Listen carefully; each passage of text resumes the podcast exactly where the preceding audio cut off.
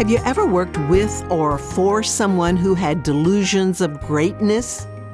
I'm Mary Lowman of the Christian Working Woman. This week I'm talking about dealing with toxic and difficult people on the job. Most of us have run into the person who was domineering and controlling, or at least trying to be. These domineering types seem to assume that they have a right to manage other people, even though they have not earned the position of manager. How should a Christian respond to this person when you're face to face with him or her every day? We always want to look for biblical principles that apply to our relationship issues. The Bible gives us important foundational guidelines that should govern our responses to difficult people, and one of those is to humble ourselves. Sometimes God brings people into our lives for the purpose of teaching us to practice His principles. And there's no question that a domineering person can really bring out the worst in us. In responding to a domineering person who's trying to run your life and tell you what to do and, and just generally control you, here are some responses that would be a way for you to humble yourself. First, just refrain from any verbal response. Just hold your tongue and don't say the angry words you started to say.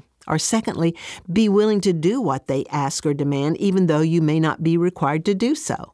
I don't mean that you always jump through their hoops, but on occasion, God may direct you just to be in submission to them and do it their way. Or respond in a quiet, controlled manner. This is always a Christ like response. You know, there may be times when you simply explain that you're not able to do what they ask in cases where they have no authority over you but simply want to boss you around. But one thing for sure, and that is don't join in any gossip or character assassination of this coworker.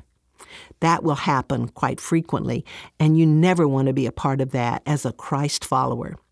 This week, I'm drawing some important key points from my Bible study, Improving Your Relationships, and I would love for you to have a copy of this chapter from that study so that you can get into it on a deeper level.